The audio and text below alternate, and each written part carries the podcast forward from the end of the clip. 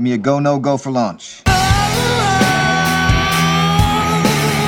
Just when you think you're out, they pull you back in. I was going to say something that was not true. I, I don't know why we do these. Let's make film history. We are go for launch. Welcome back, everybody, to the Almost Sideways podcast. We are so glad you are joining us for episode 144. We're recording this on Saturday, September 18th, 2021, at 8 p.m. Pacific time.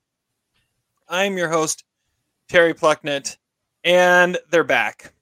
Todd Plucknett, Zach Saltz. Here we are once again. Thanks, thanks for coming really back. I was lonely last week. Yeah, like what what do we do if we're not spending, you know, 8 hours on this podcast, you know, between watching stupid movies and talking aimlessly and hearing Adam's stories and getting distracted by Adam's dog. I mean, I didn't I didn't know how to occupy my time. I know, I know. What were we gonna do? That's why I still recorded something because I really didn't know what to do with myself. So today, today's been a busy day. Todd and I both went and watched some live college football, which yes. good. And I went to it and there was a tasting last night and today. Okay, okay, very nice, very nice. Uh, so uh, let's. uh, Two weeks is a long time. We forgot how to do this.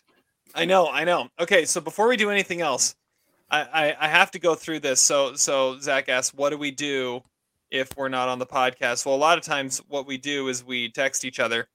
So I Zach and I had a lengthy text discussion last night.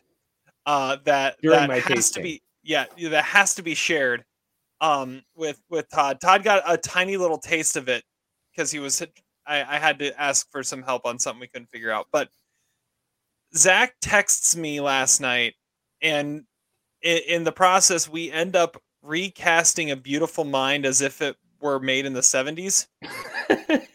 yes. I mean, look, there's not going to be many people out there that can appreciate this. First of all, how I think I feel like this went on for uh, several hours. It did. It And- totally did. Uh, I think we we still did not come to a, a, a agreement.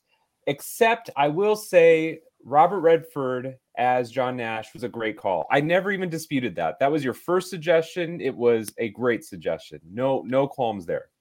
Yeah. So so I I told Todd. Todd got one piece of it, and he and he said, "Well, let's save it for the podcast." So. Yeah, so Robert Redford as John Nash was was, was the the big one. But I- you know what? What originally I texted you, the Yeah. reason I texted you was I said Ron Howard would have played Bender, Mhm. and that's that The Anthony Rapp up too. character? And you you agreed with that. Yeah, and and my my immediate Young Ron, response Ronnie was Howard.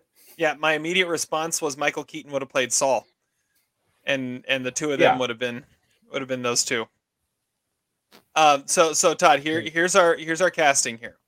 Here, here's everything. Oh, Todd got. hasn't heard. Okay, I'll He hasn't heard I'm any- he hasn't heard I'm any of sorry, that. I All right. spoiled that. Okay. That's okay. Well, what do you think of Robert Redford? That's that's Yeah, good, right? Robert Redford is John Nash. It's I don't know. It's weird. I would have thought it'd be more like a Dustin Hoffman, honestly. Oh yeah, we never even mentioned Dustin Hoffman. I think he, you need a shot of John Nash in the wife beater in that hot classroom. I don't see Dustin Hoffman doing that. All right, so here, here's the rest of what we got. So uh, Alicia Nash would be Diane Keaton. Naturally, naturally. Okay. Uh, yeah, Solon Bender would be Michael Keaton and Ron Howard. Uh, the Judd Hirsch character would be played Would by be- Judd Hirsch. Would be the same. Yeah. Yeah. Judd Oh Hirsch. yeah. Uh, the the Christopher Plummer character would still be played by Christopher Plummer. Although we had some other ideas though. We did, we did. Uh, the Josh Lucas character would be played by James Caan. yeah, that was good. Yeah, I could see that. Yeah. The Um. total dick uh, character. Yeah. Yeah. Yeah. Um. You didn't have to specify. I mean, it's a Josh Lucas character. Of course, it's a total dick character. um.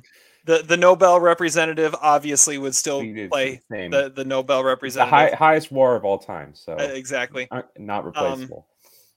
Now, now the one we had the most trouble with was Charles. yes. And and what We I texted here. Todd was, were were there any young British stars in the seventies?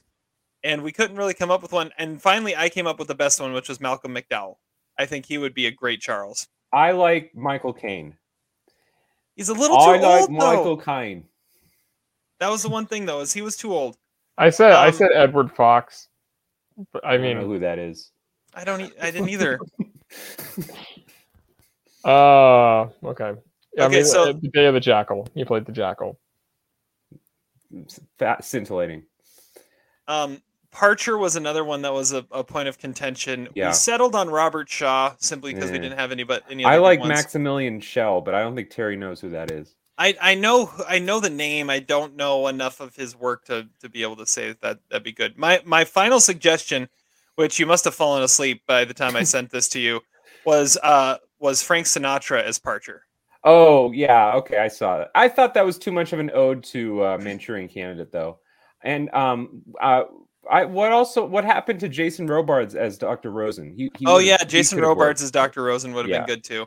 And then and then the the purely uh just completely indulgent choices. Uh Tatum O'Neal as Marcy or Brooke um, Shields. or Brooke Shields. Uh the blonde at the bar would be played by Cybill Shepherd. And the punk in the park mocking John Nash would be played by John Travolta. Oh yeah, yeah, I was proud of that one. That was a really good one. So who directs this movie? Oh, we were trying to figure this out. I, I immediately said Sidney Lumet and and Zach, you said Al- uh, Pakula. Oh yeah, Alan Pakula. Yeah, because of the paranoia. And Robert Yep. Redford.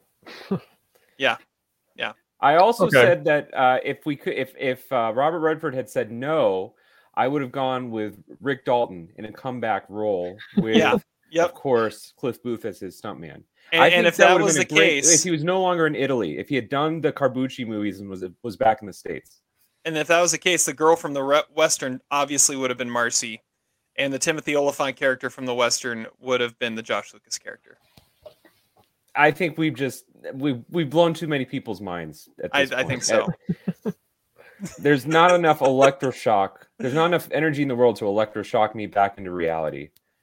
Well, welcome to our random conversation. See, this is literally why we started the podcast because we would have these random conversations and then we just say, you know what? We should just turn on a microphone when we have these and see what happens. And, And so this you is should why have our- done that. You should have said, "We're saving this for the podcast." That's what you should have said last night. well, no, I, I saved it to reveal to you. So, Todd, what what do you think? I, I think this turned out pretty well. I mean, that's pretty star-studded uh, for a beautiful mind, but Well, it's not Edward Fox, you know, star-studded, but you Well, know, it- it's close. It depends on it depends on what part of the '70s you're in too. Like early '70s. I mean, but even so, like, I mean, Paul Bettany isn't a big star. You need a character actor for that. not Michael Caine, I don't know. Malcolm McDowell. Malcolm McDowell. I mean, I guess McDowell's he even was, he bigger was like than Michael Caine in the '70s. because he had Clockwork Orange, but that makes him perfect for for that role. I don't know. Michael Caine was coming off of like the Italian Job and Alfie and Sleuth. I mean, he he was a big star. and Jaws: The Revenge. Of No, that was later.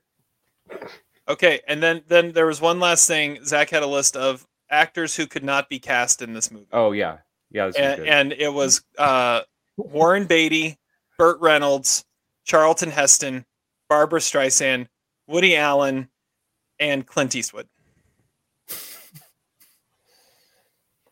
I feel like Woody Allen could have easily been in the movie. oh, he's the worst. How, what? There's no no role he could- have played in the movie Some whatsoever. Neurotic like student or something.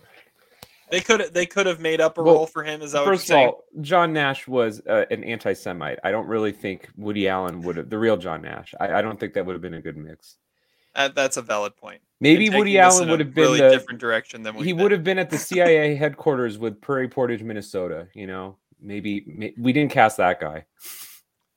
That would have had to be R. Lee Ermey, right? Was my Yeah. was Michael Keaton even acting in the seventies? That's I what I said, and then I said Kevin Kline as as uh, what's his Charles, and then No, Terry no, was no, like, he no, no. Michael Keaton, I said was Sol. All right, this has know. gone on too long. I need It more. has gone on beer. way I too need long. more alcohol. I have respect for beer. What are you drinking, Zach? I'm drinking something called Garnacha de Fuego, but I'm getting precipitously low on it, so I may need to take a potty break and uh, refill. Fill it up there, cowboy. Todd, what do you got? Burnham said. Uh, I have red beer.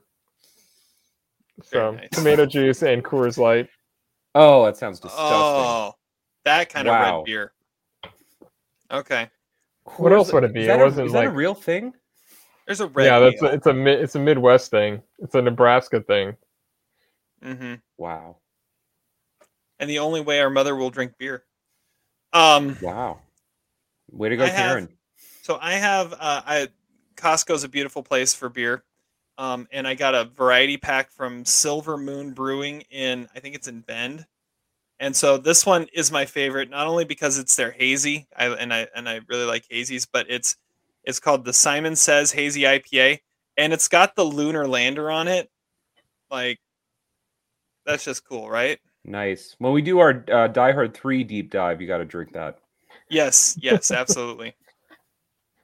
All right, well, uh, make sure you're subscribing, rating, reviewing. We can find us all over the internet Apple Podcasts, Stitcher, Pandora, Spotify. Find clips of us on YouTube uh, so you can see all our all our lovely faces. And uh, make sure that, uh, yeah, make sure you subscribe, you rate, review, you let everybody know. Go to almostsideways.com for all the details on everything that we do. All right before we get into what we've been watching, we wanted to mention something. Uh, one of the bigger news stories of the week, I feel, was uh, hearing about the death of Norm Macdonald. One of the one of the great, great comic voices uh, out there, at least one of the most unique comic voices uh, that was out there. So, I want to talk a little bit about him and uh, and go from there. So, Zach, you're the one that that mentioned that we uh, should start our show off with this. So, uh, floor's yours.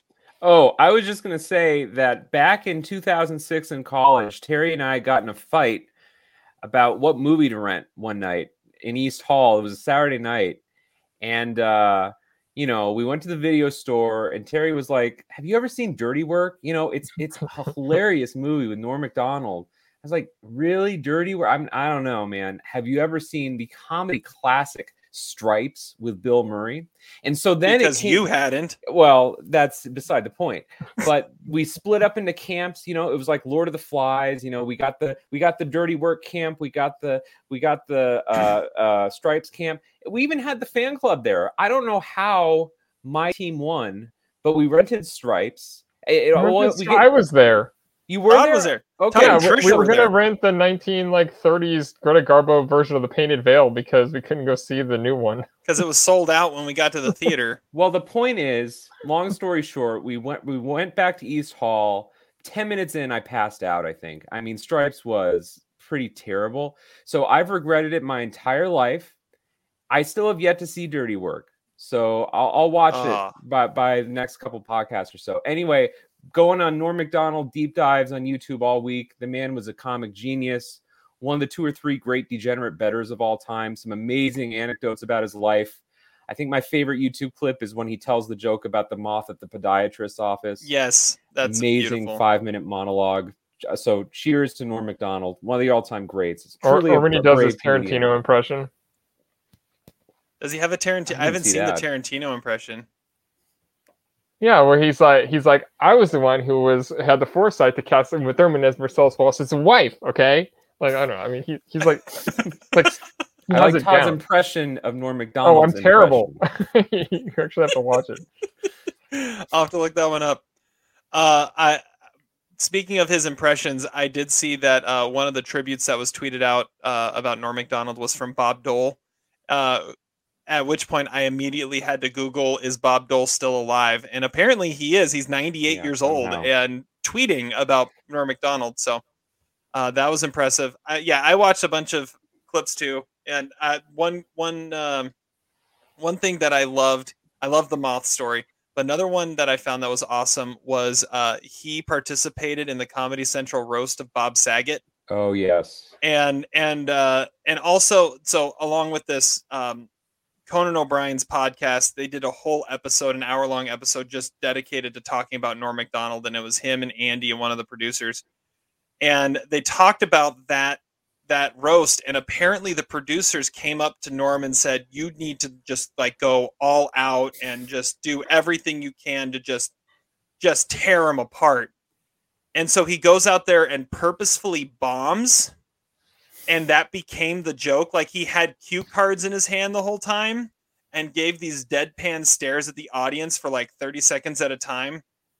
And so John Stamos was hosting the roast of Bob Saget, and he gets up there, and the first joke he says is, "John John Stamos, uh, he, he he's he's known as being quite a swinger. Did you know when he was born, in, instead of an umbilical cord, he had a bungee cord?" That's awesome. Bob, Bob Saget, he, he has he has wavy hair because it, it's waving goodbye because he's losing it. I, and and then just would stare everybody down as he slowly switched his card, and it was, and and the comedians on the stage were laughing hysterically. But uh, then the one last other one that I wanted to mention, and it was something similar to the moth story on Conan's show, and he gave a joke like that where he went on for like five minutes telling a story, and then uh, and Andy wrapped it up, and this is like a perfect, like this is what Norm was. Andy wrapped it up by saying, "It's like you pulled us out of our house to take us on a three mile hike to show us a turd." to which Norm literally fell out of his chair laughing. So, uh, yeah, Norm Macdonald. Yeah, I, I, found a clip of Dirty Work on YouTube yesterday, actually, and it was he was like having a really bad day, and he has this pre-recorded message that he has, uh, and he plays it, and and it, and it says, "Note to self: No matter how bad life gets, there is always beer." and he's like, "Oh yeah, okay." I feel better now. That should have been quote of the day. That should have been. Those note to selves are on Dirty Work are are the best or or the the live the live used car commercial with the dead hookers. I mean, I I remember almost nothing about that movie, but uh, that I remember it was like one of Chris Farley's last movies, and th- there was a, a picture from from that movie that's made its way around the internet of you know Chris Farley and Norm Macdonald reunited again. But mm. okay, rest in peace, Norm Macdonald. Um, we'll we'll keep laughing at your jokes for many, many years. Okay. We've had a lot of uh, straying from the path for the first little bit here. So let's go really quick through what we've been watching a little bit. Uh, Todd, you're first. Uh, so my Matt Dillon movie comes from 2002, directed by Scott Kalvert, and it is called Deuces Wild. Mm. And this should have been a like prototypical a Todd, Todd movie. movie. It should have been a Todd movie. It, it, it thinks it's Goodfellas. It, it's got some cool actors like Stephen Dorff and James Franco, Norman Reedus, a big pussy from Sopranos, and Frankie Muniz. But it's also got like Todd actors like Brad Renfro and Johnny Knoxville and Fairuza Balk, and of course Matt Dillon. And it's directed by the guy who directed The Basketball Diaries, which I think is one of the most like underrated movies of the '90s. That was his only other movie, but this movie sucks. Um, it's about like these rival gangs in Brooklyn and uh, these two brothers, played by Stephen Dorff and Brad Renfro, they belong to the Deuces, and their brother dies from some street drug that was made and sold by the other group, the Vipers. And so they like swear off selling drugs because they want to clean it, clean up the streets, sort of. And so the other, the guy who sold them the drugs gets out of prison and he wants to start his drug trade again. And so this big gang war happens and uh, it becomes sort of an, a stupid action movie. Um, the acting is really bad. Uh, like Matt Dillon plays like the local mob boss who wants like everything to end between the gangs. It's kind of weird casting. He's the only one that would have experience in these kinds of movies, but it'd be as one of the younger people, not as the experienced one.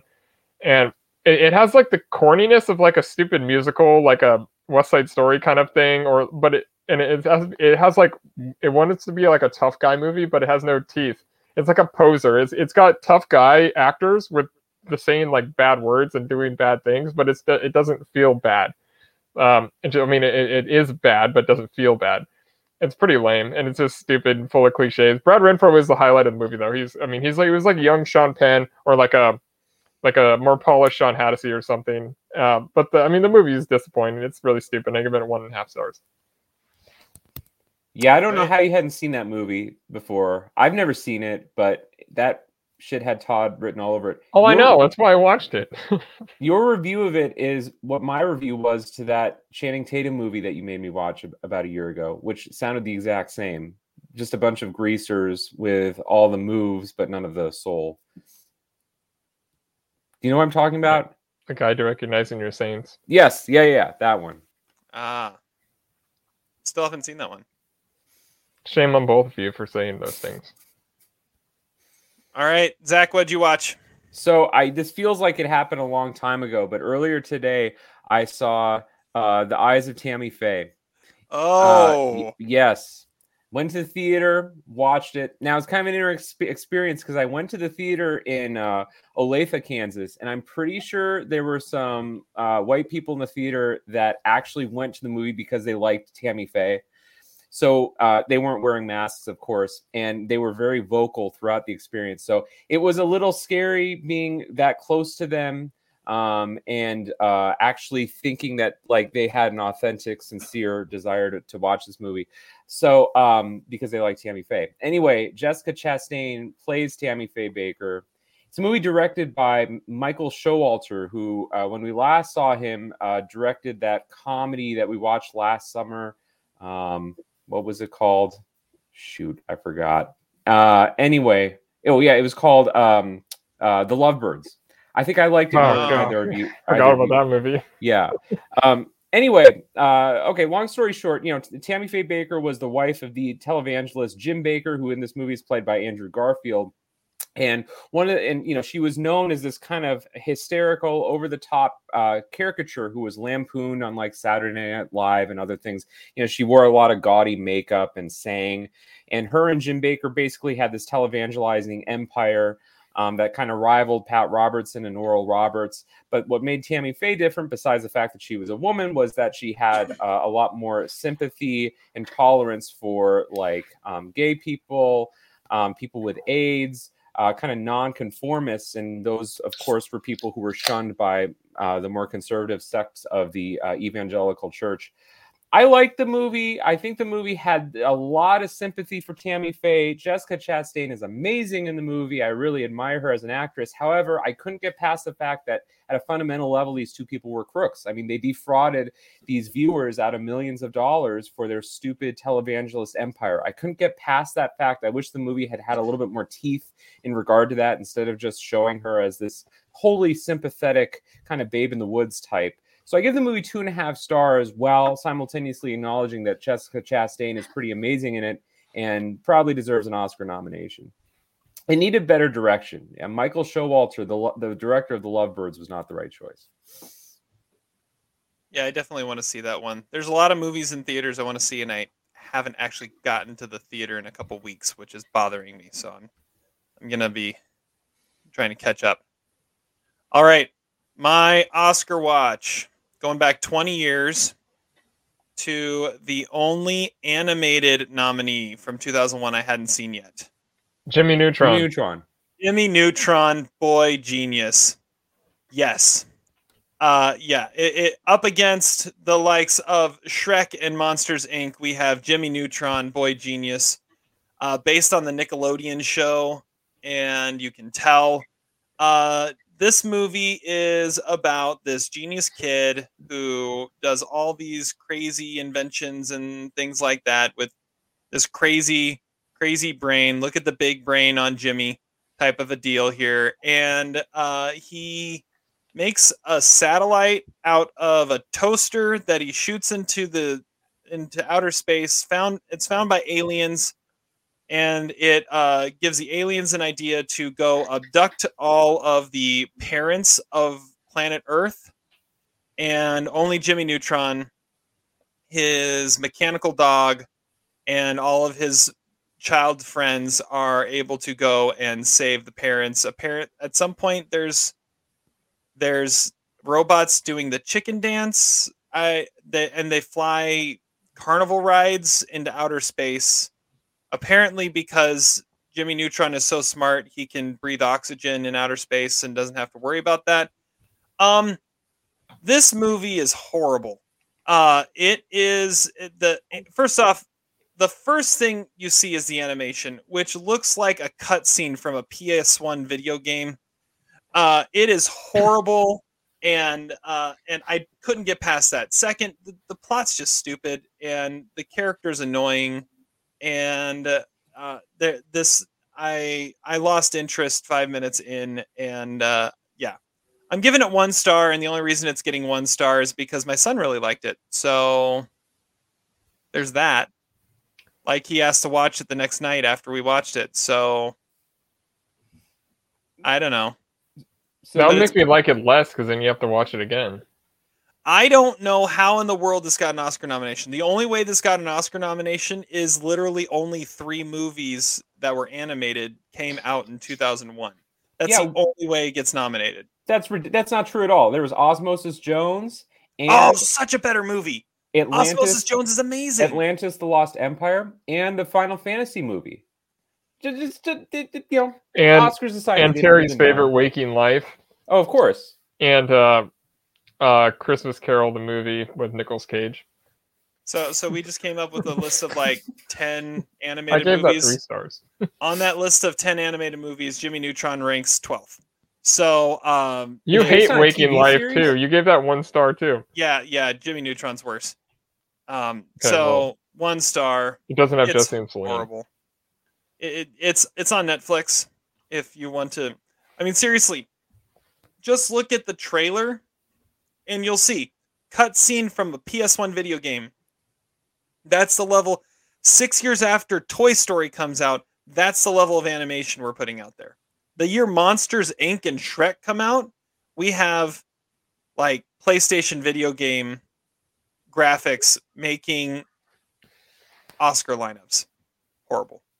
Well, I mean, but then again, South Park was nominated for an Oscar too, Terry, and that was still the same 2D. Yeah, but that that's animation. that's different. That that's like stylized that way for a reason.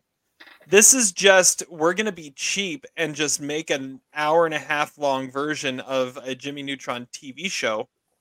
Yeah. And I mean, there you, were there were better graphics in Veggie Tales. I mean, would you watch Jimmy Neutron over Space Jam 2? If you had to watch mm. one of them again. Man, that's so hard. I realize it's a vulgar question. Uh, I'd, I'd probably watch Jimmy Neutron again. I'd probably watch Jimmy Neutron. That was probably the right answer. Yeah, I've never seen Jimmy. Neutron, but that was the right answer. Uh, J- Jimmy Neutron, it's just bad, but it doesn't offend me. Didn't have Warner Brothers uh, IP. It, yeah, it, yeah. I, am I'm, I'm not good. offended at the thought of of how stupid they think I am, like I was at during Space Jam 2. So, all right, let's move on. It's now time for a featured review. And for this one, we went to the latest theatrical slash HBO Max release, Cry Macho, the new Clint Eastwood movie. My son, Rafael, he's in trouble. I want to get him out of Mexico. You want me to go down there and kidnap him? Please, just get him back up here. Just you? Just me. Hey, Rafa, you can come out now. I'm a friend of the family. Touch me and I'll kick your ass, old man. Jesus Christ. Uh, let's see here. Who's going first here? Todd, it's your turn. Todd, you're going first. Tell us all about Cry Macho and what you thought. Okay, Crime Macho stars Clint Eastwood. He plays Mike Milo. He's a former like cowboy wrangler, rodeo star, but he broke his back, so now he's just sort of living out his life. He uh, gets fired from his job, but then his boss uh, offers him another job uh, for of heading down to Mexico to collect his son Rafa from his mother who doesn't really take care of him. And even though he's in his 90s, uh, the boss, which is played by Dwight Yoakam, he uh, he figured Mike was the best for the person for the job because it basically was the plot of a western. You know, like it's the cowboy is going to roll into some town after a long travel. He's going to rescue some bad person, and then while fighting off challenges of terrain and like bad guys on the way back to safety, he's going to win the day. I kept thinking of News of the World when I was watching this, uh, probably because it was a, a recent movie, but uh, it really is the plot of basically every Western in the 50s. Macho is the name of the book, which is also the name of the rooster owned by the child. He's like really into cockfighting, and uh, which I mean, which is initially where he finds him. Uh, the movie has a lot of the themes that Clint has explored before, mostly like what it means for you to like be a man and how you should conduct yourself. He's like he's a very fatherly figure in this. He's pretty sentimental and sappy, uh, but it works really well, I think, in this. Uh, the opening of the movie felt I I think the overhead shots and the music sounded exactly and looked exactly like Hoosiers. It looked like a sports movie. I don't know why it started like that, but it was kind of weird when it started out. But I mean, Clint Eastwood has developed some sentimentality than you have uh, back in the day. Uh, but he uh, he is in this movie basically in every frame, and he is at the same time amazing and miscast. Like he's this grouchy old man, but he's got a big heart. It's not, it's not the usual Clint persona. Like so, hearing him actually have sincerity when he talks, it, it and uh, it just felt weird. And uh, but I mean, it works sort of because he's like one of the most charismatic actors the last like sixty years. He he's he's great at making these movies with like no other uh, actors, like unknown actors or non-actors. I, I I can't think of someone who could get that this kind of budget for a movie without any stars. Like he can always do his Sully, he can always do his Flags of Our Fathers, but then sometimes he just wants to make like 1517 to Paris or Gran Torino, which this movie has a lot of similarities to. He could get anything greenlit because he's Clint Eastwood. But he's he's fascinated in this. There's a scene by the campfire that I loved where he was just like laying back and it just he just looked like an old uh, old cowboy, and it was just like him absolutely in his element. But the problem is his co-star Eduardo Minett is awful, and like he, he has like multiple monologues where I can't even tell you what they were about because I didn't care enough to listen to him because he sucked. But uh, it was his first movie, but it didn't matter. Um, uh, the, the whole this movie is about Clint though. Like I mean, he, he's so incredibly singular that when you hear his voice, you can't picture anyone else doing that role. And the only other person I could think of that has that is like a Seth Rogen or something like that like I, I, I can't. Uh, there's there's no other way I could hear lines that are said by Clint unless they were Clint. I mean, maybe at, at, at if Chris Cooper in like 20 years or something uh, could get to that point, but uh, but this is Clint doing his thing, the same thing he's been doing for 60 years. He he and what's scary is he was actually my age when he made his first movie with Sergio Leone, and that was just terrifying because he already looked like he was like in his 50s or like maybe 60s. He looks the same. He looked the same for like 40 years, and he was my age when he made that movie. But overall, this movie I liked it. I, I it it's almost like a 90s movie in its sentimentality or it, it's like uh, sensibilities and in its in like the music and it, it's uh, when you compare it to other eastwood movies it, it, ranks sort of the same way that luca did in the pixar canon it's like a solid entry it's never going to be looked at as like a top 10 or 15 movie in that catalog but it is still better than most anything else out right now and it's it's a really solid three star movie all right, three stars from Todd. I'll go next on this one. Um, Cry Macho is the reason Quentin Tarantino wants to stop at 10 movies so that the rest of his filmography isn't crap because this movie was horrible. I I did not like this at all. This is uh you, you said Clint is miscast and I agree because Clint doesn't shouldn't be acting anymore. You, you said he had heart in some of his lines. I was just happy he was able to recite his lines because it looked like they were a struggle at times. Uh, he is he is for the first time in a movie. I feel like he has showed his age, and he looks and sounds old and tired. And he broke his back. I, you know, it, there, there's there's a ageism, Terry. No, no, no, no, no. He it, this this is. I felt sorry for Clint Eastwood thinking he had to be in this movie. Um, the one redeeming factor in it is the fact that he still has a beautiful artistic eye behind the camera, and it was a very it was a very beautifully shot movie. Um, and would full of color, which is rare for a Clint Eastwood movie because he he likes to whitewash his palette a lot in how he he shoots his movies. This one was was full of of brightness and color and scenery that he usually leaves out of his films. That's a that's a one bright spot, which tells me he should potentially still be making films, just not acting anymore. Uh, I agree that his his co-star was horrible too. I he was it sounded horrible. The and and the the script was awful. I mean, the first scene between him and Dwight Yoakam, and then they like have this one scene, and then they It's like, okay, flash forward to when our relationship is completely different. And then they have another scene where it's like, all right, we're in the same room, we're gonna do this again, and now we're gonna have a different conversation. It it was it was lazy, lazy writing, horrible co-star, and an actor who needs to realize he shouldn't be in front of the camera anymore. Well, he doesn't want to act anymore. Then why does he? Why does he act? One and Probably a half stars. He was directing the movie. One and a half stars. One and a half stars. That's what I'm going with. Okay, so first of all, I know that Zach. The first thing Zach's going to say is something about the composer. no, but okay. okay. Well, he's he's what? the he's the the same composer that did Speed. Oh, really? Um, uh, Mark Mancina. Mark Mancini. Okay, well, listen, I, I Mark Mancina, not Henry Mancini. Mark, uh, I didn't have a reaction to this score in the way that I, I do with Speed, so it we, we can keep it PG rated.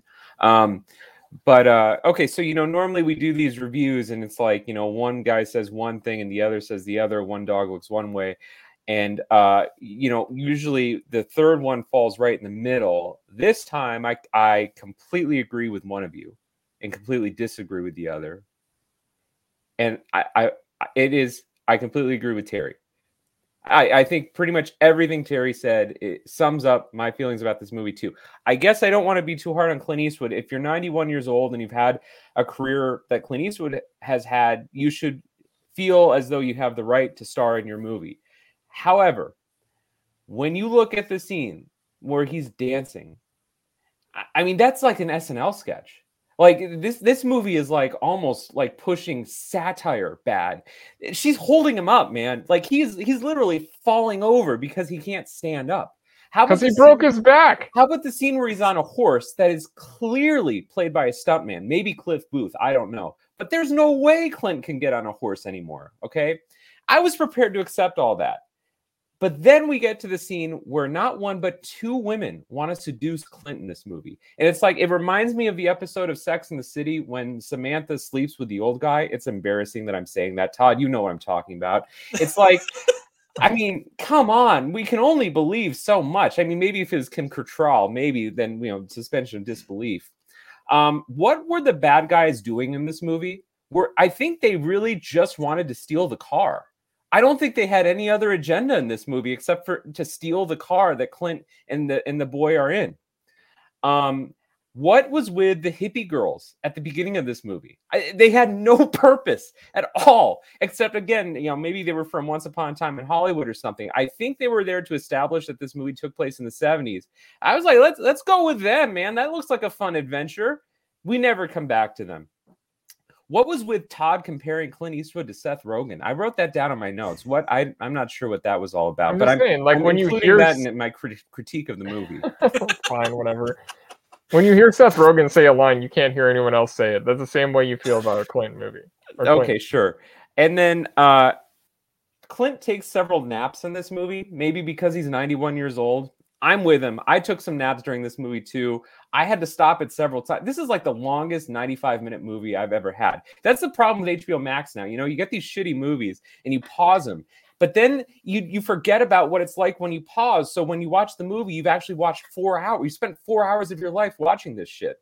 So I don't know whether I'm glad I saw it not in a theater or at home, but I agree with Terry. One and a half stars.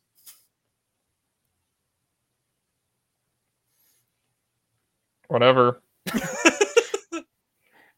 I think I'd watch Jimmy Neutron over it. I, I, think I would give Jimmy Neutron a chance over this watching this movie again. This this was painful. I did okay. Here's the thing I liked about it. I liked the scene at the beginning when they show that Mike was in an accident and it goes to the newspaper and then it becomes an animated photo.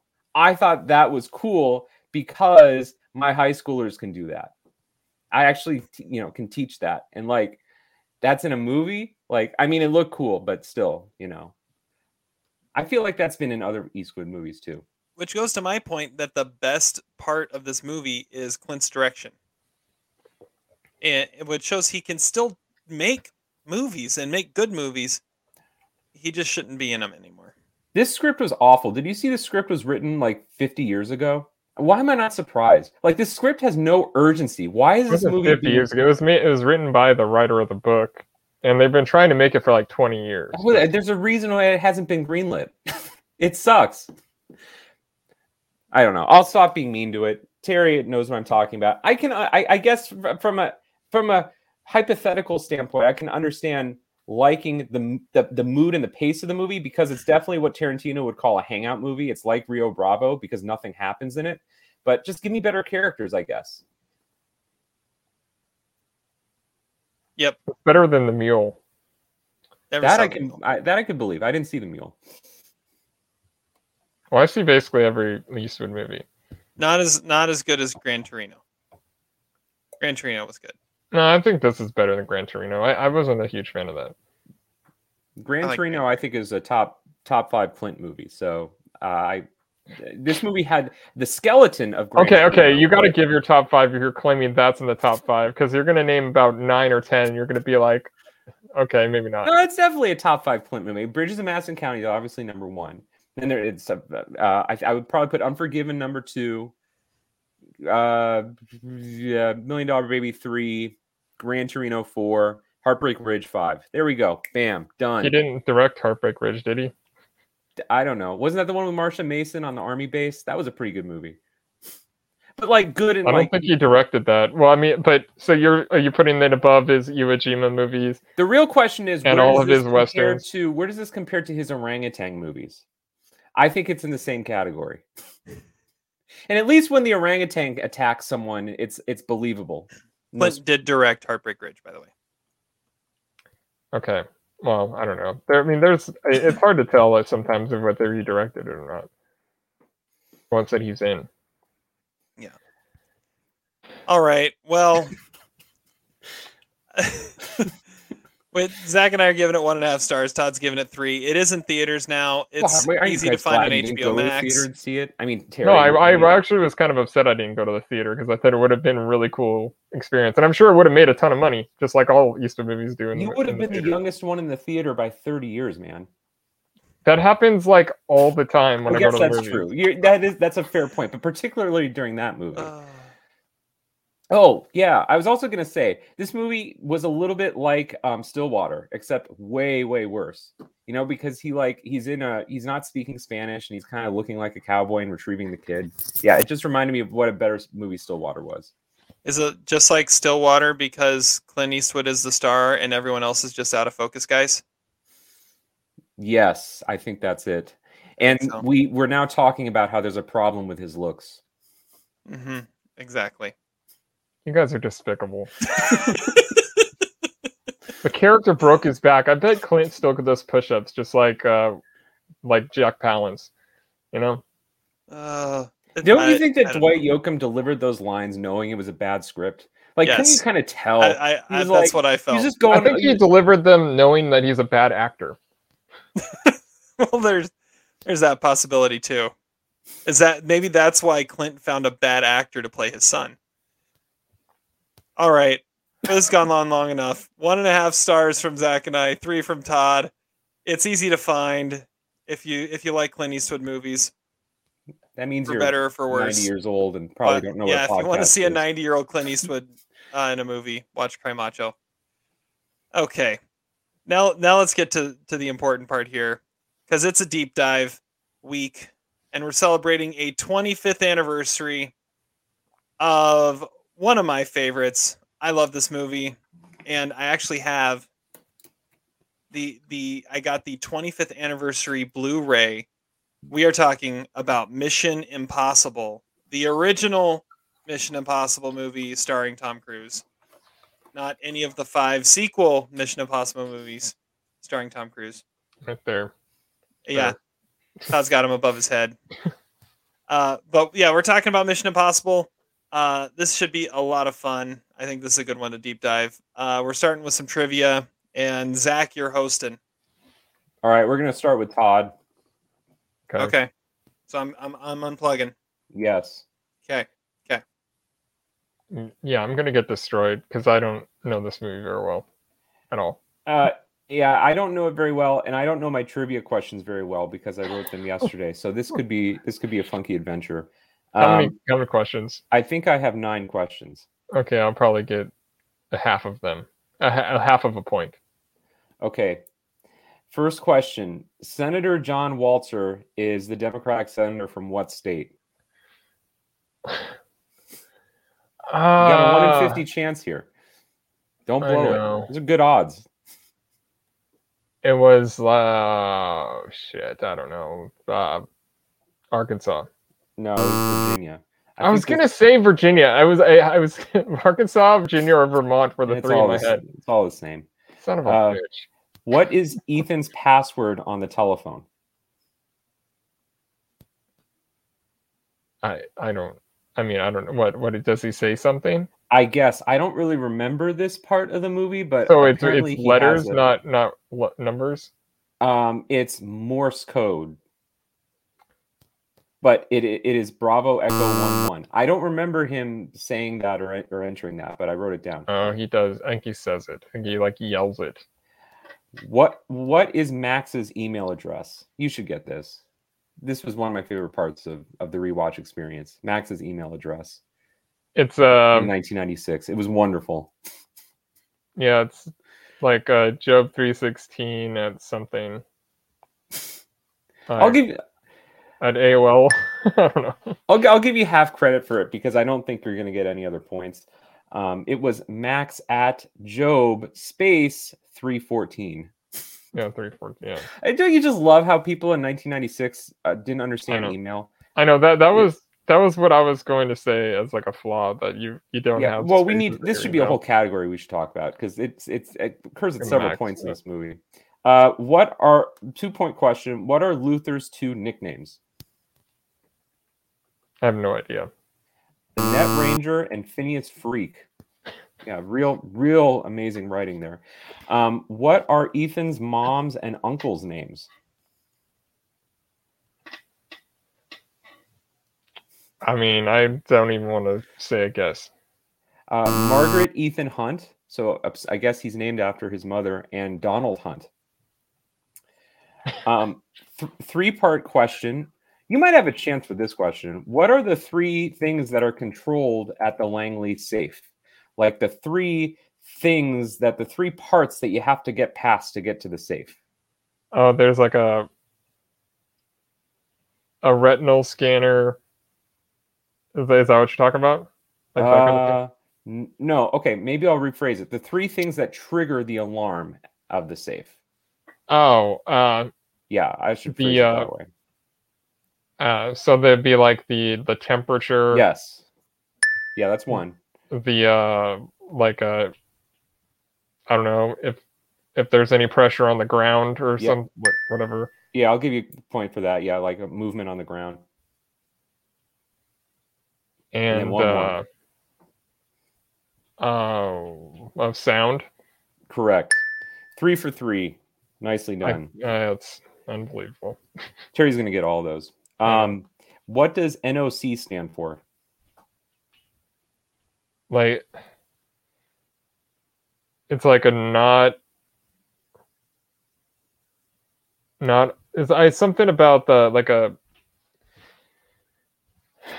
it's it's it's it's a an agent who's not paid. It's like a, a not occupy not not a non-occupational something. I don't know. no, no, non-official cover. Yeah, yeah, so yeah, so someone who's not paid. Yeah, And then, and then Whatever. last question: What is the airline that Ethan flies at the end of the film? I don't know, and I know it's not Qantas, but I'm gonna say Qantas. It's not. It's not too far off. It's it's British Airways. So, yeah. Oh, I'll put my thumb so Terry can see it. Is he there? Maybe he's updating his computer again. Hey. Okay, you're back. I'm back. Come back. All right, cool. So, uh, Todd got a whopping three and a half points for this trivia. Pretty impressive. Uh, out of a total of how many? Oh, um, I think More than three and a half, I'm assuming.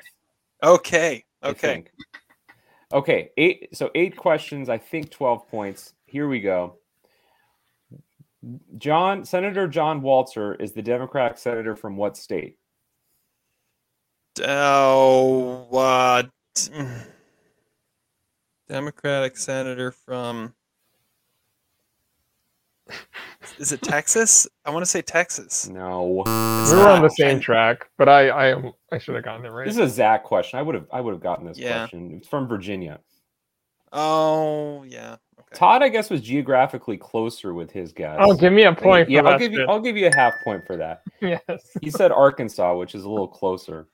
Um, okay, what is Ethan's password that he gives on the telephone? Well, oh gosh, That was Uh, not correct. that it's a number. Um, starts with a one, like one one three five eight or something like that. Eh, not really. It is Bravo Echo One One. Bravo. Echo. I, I had the one one right. Yeah, but you're gonna win anyway, so you don't need extra points. What? Here's my favorite question. What is Max's email address? And and you should get this. Oh, it's uh, it's Max at Job three fourteen. Yes. Yes. And we need to just talk about the use of email in this movie. It's just amazing. Um, what are Luther's nicknames? Two nicknames, two part question Oh gosh, I don't remember. that he's never called anywhere Ever else in again. the movie. Uh, he is the Net Ranger and Phineas Freak because the writer of this movie was not great at coming up Robert with Towne, catchy the writer of. Chinatown. one of one of the many writers that probably ghost wrote, writ, ghost wrote this um okay uh what are the names of ethan's mom and uncle It's Jim. no No, I thought it that's was that's the jon voight character Well, I guess that is Jon Voight character. Um. Oh, I. I. Uh, I don't know. Ah it's margaret ethan hunt and donald hunt Donald. Okay. yeah you got you got some catching up to do terry Yeah, I You got- do. you're down by three points with three questions left okay I although was going to this get all three of these though. Yeah, this this one is worth three points. What are the three triggers at the Langley safe? The Like three. what, what what triggers the alarm? The three things that trigger alarm. oh, oh, right, right, right, right. So it's uh, there's the temperature. correct, There's the sound correct. and the the um, the touch on the floor. Uh, okay, yeah, move, movement. Yeah, Yeah, we'll yeah. count that. Okay, got all three. It's not All right. movement because you could move in the air. That's why I said I pressure that's on the ground. Yeah, I think they even use that term pressure. Well, either way, both of you got three out of three on that. Um, okay, uh, next question. What does NOC stand for? Uh oh, what what does knock stand for? Okay. Um. mhm.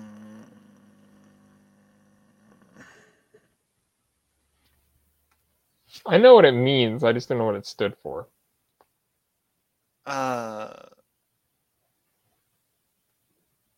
n- Uh, uh, o- operative code names something or yeah something operative code names is what i'm going with Uh, not really. It is No. non-official cover, oh, okay and Todd was closer on that. Um, okay, last question to break the tie. What airline does Ethan fly at the end of the film?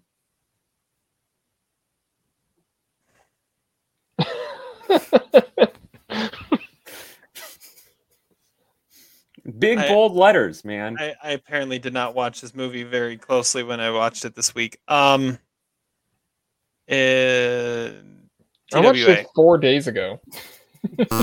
Not TWA, it's British Airways. British God Airways. damn it. Now we got to go to a tiebreaker. Okay, where does this movie rank on my 96 list? Was it the first time you watched it? Yes, this is the first time you've watched this movie I've seen it in bits and pieces. I've never made it through the entire thing. okay how how uh how many movies are on your 96 list Oh, that's a question we never asked him before. on one of these. Okay, I'll uh, it, it I've now officially have uh, 50. Exactly 50. i will say it ranks 28 I'm gonna say 38.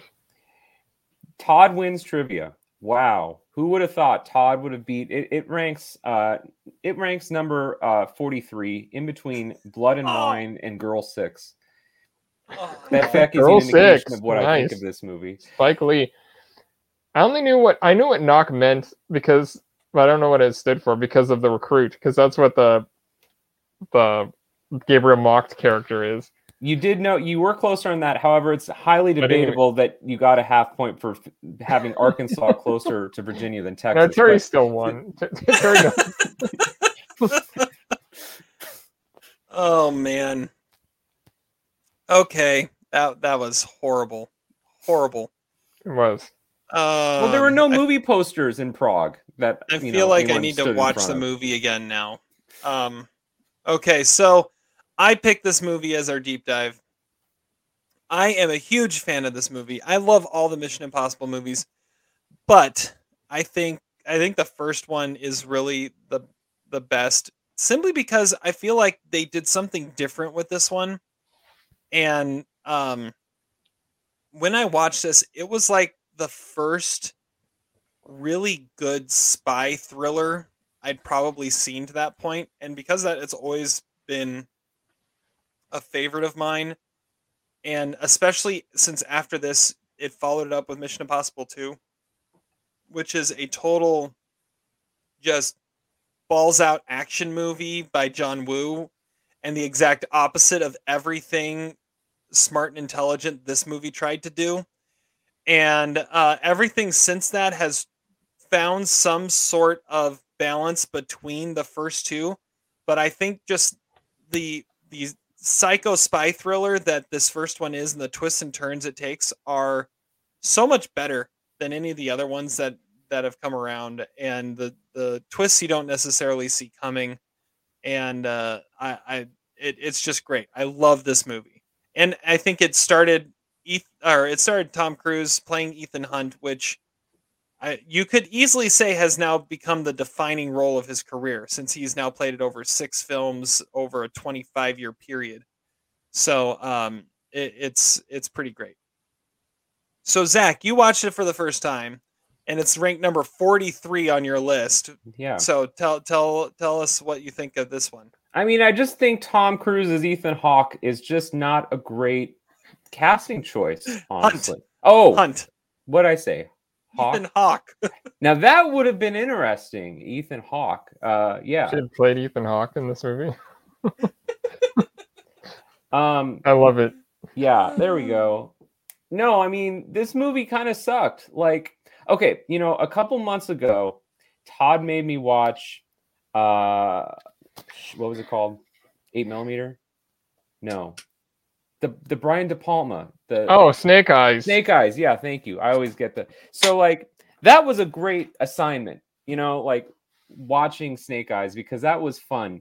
Uh, deep diving a movie like that is maybe a little bit more challenging. Like like this movie would have been a lot of fun if Nicolas Cage had been in it. That's the problem. The problem is Tom Cruise. Like this movie is way too serious and when it should not be at all. The plot of this movie is ridiculous. It doesn't have any fun. And I, frankly, a lot of it is kind of ripped off from Speed. I mean, let's be honest. You get the de- you get you get the guy What? impaled to death on the elevator in the opening ten minutes, right? You have a prominent character named Jack. You have a star from the 1960s and 70s as the villain, and then the final act of the movie is on a chain uh, on a train on top of a train. This is a ripoff of Speed, and Speed is a better movie. Oh, come on. Jon Voight on a train. Doesn't make you think of Runaway Train. Oh well, that that too. Oh, Runaway Train is also well. I guess Speed came after Runaway Train, but Yeah. a ripoff of speed yeah, I think this movie is a ripoff of Speed. All it's, all it's missing is Mark Mancini. really Oh, that was another problem. Danny Elfman's score in this movie was awful. I'll, I'll give you that i did notice that too Danny it was like it was all those like score. beats from like early '90s. It sounded like Edward Scissorhands' uh, Beetlejuice, like it, it, you know, like Poppy. You know, like who's directing this movie? Tim Burton. I mean, come on. Emmanuelle Béart can't speak English either. I wrote Speed. down. I, I wrote down a couple of my favorite Emmanuelle Béart lines. She says, "Ethan, you're not making any sense." It's like, oh, Yeah, you- yeah, I remember need- that one. Needs upon some uh, you know, cologne or something. And then at the end, at the end of the movie, uh, you know, when she when the when the jig is up, because in the in the shocking plot twist that Jon Voight's the bad guy, she's like, "Give him the money." It's like, "Give him the money." not money, money. It reminds me of those great stories about Isabelle Huppert on the set of Heaven's Gate not being able to speak English. You know what I'm talking about, Todd, that documentary with Cimino. Yeah.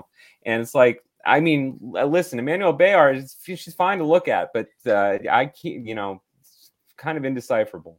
I'm sorry. Let's go. Let's go to Todd. Todd, your thoughts. yeah, I don't. I, I, think it's the worst Mission Impossible movie. I always kind of have. like I mean, it's like this or Fallout are, are the weakest ones for me. But I mean, Fallout really? This is my number fifty-seven of nineteen ninety-six out of ninety-seven. Is it above Girl Six? It is two spots above Girl Six. I have a, I have a, a soft spot for Girl Six. I kind of like too. Girl Six I mean, more than this movie. I know. Then why do we both have it ranked I, lower? I don't. That's what I'm saying. I think we have it misplaced. I don't know. I mean, I, I honestly, I kind of think the movie's boring like I, the the other Mission Impossible movies, I think are, are really fun and they have a lot going on. Like the the third one especially, the stakes are super high, and that movie is really yeah, serious, well, but it still has like a like uh, the playfulness sort of. But I mean, it's got Philip Seymour Hoffman right. in it, right? And I mean, I love the second one. I watched that one movie the most. Probably, I've, I've probably seen that ten times. I watched that a lot when I was like younger. So bad. I, I think I think it's a lot of fun. So bad. And I think Doug I, Ray I, Scott is horrible in that movie. I mean, yeah, I mean, horrible. Maybe. And I, we, re- honestly, we really need we really need Tom Cruise with doves behind him, entering a entering a naturally. fight scene. You always need Tom Cruise with doves behind him. I I don't honestly. I what is the one called Rogue something Rogue Nation. I don't remember yeah. a thing about that movie. Other than the plane, I, the plane, him hanging off the plane. That's all I remember about. that, that was that movie. I thought that was the Mummy movie. I don't know. I, but I, I, I remember liking Ghost Protocol because there was like a, I don't know, there were like a bunch of really cool set pieces in that. But like yeah, that the, was the one in Dubai. The second trilogy, uh, is almost a different franchise and but but the, the first three I, I don't know I, I, I don't understand why mission impossible the first one is is looked at as this great thing i honestly i have i have trouble watching it i always have like i think this is the second time i've actually sat through it the, a, a full time but i don't know i mean it did start a franchise that has lasted a long time and obviously tom cruise is always awesome and uh he, he um but i don't know I, I don't really like the movie but we, we can we can do our categories and stuff. It'll be fun. Wow, wow. You know, I, one I, of the problems with this movie is is it's got a killer cast, and yet for yeah. some reason, Brian De Palma or the fifty writers on this, like they were obsessed with not having them ever be in the same scenes together, except for at the beginning, and then they all get killed right away. It's like you got an amazing. Come on, tell me you don't want to see a, a, a cast with Jean Reno and Marcellus Wallace and Kristin Scott Thomas and Emilio Estevez, but they're never on screen together. Like, come on, that would be that would be awesome to watch together. You know, them breaking in and starting up some shit and like stealing some government files and stuff. but they're never together because this movie is just it, it's overwrought. Like it, it's it's, it's see that's one of the things I love about this movie is that it, it's it completely just goes for it. And yeah, it's got this great cast. And guess what? It kills half of them in a half hour. It's like, whoa, wait, what the hell just happened? And then you keep going, and then and all the other stuff is going on, and the twists and the turns. I I love this movie. I don't know what the hell you guys are talking about. Seriously. It's kind of bumming me out, man. Can I also tell you something else that ruined the experience for me? This is so, written by Steven Zaillian, Robert Towne, and David Koepp. That's a pretty prestigious group of writers. I feel like it's the same group of writers that wrote The Firm, by the way. Like, like The Firm was also a, a, a, a lot of development hell with that movie, and it was like there's a lot of The Firm in this movie there is that's actually the one of the more redeemable parts of this movie is that there is the firm in this movie. But like, okay, so one of the things that bummed me out for this movie is that you know it's only available on Paramount Plus, whatever whatever bullshit reason that is. Give me a break. So I had to rent it from the library, and of course the library copy is also 25 years old. So it skipped over. Well, it did two things that were annoying. So it skipped over the best scene in the movie. I'll, we'll al- already reveal my pick for that category, which is obviously the the scene at Langley when they steal the computer, the floppy disk, right? Uh, you know, aged aged very well there. But that's a great scene. It skipped over that whole scene, so I actually don't really know that scene that well. All, all I ever know is the cover of the movie that Terry was showing a second ago with Tom Tom Cruise, you know, suspended in midair.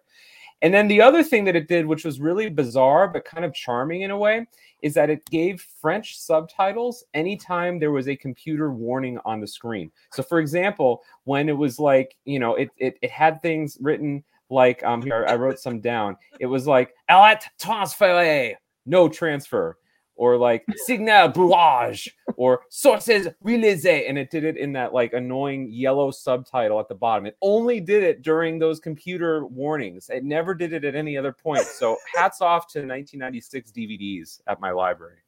Oh man. This is my number seven of 1996, by the way. Wow. Where's Girl Six? Never seen it.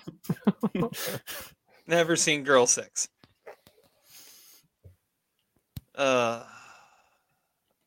Okay, Wow. let's get into our Mount Rushmore. yeah, Yeah. let's do this. Mount Rushmore. So Mount Rushmore for this is going to be uh, Mount Rushmore of movies based on TV shows.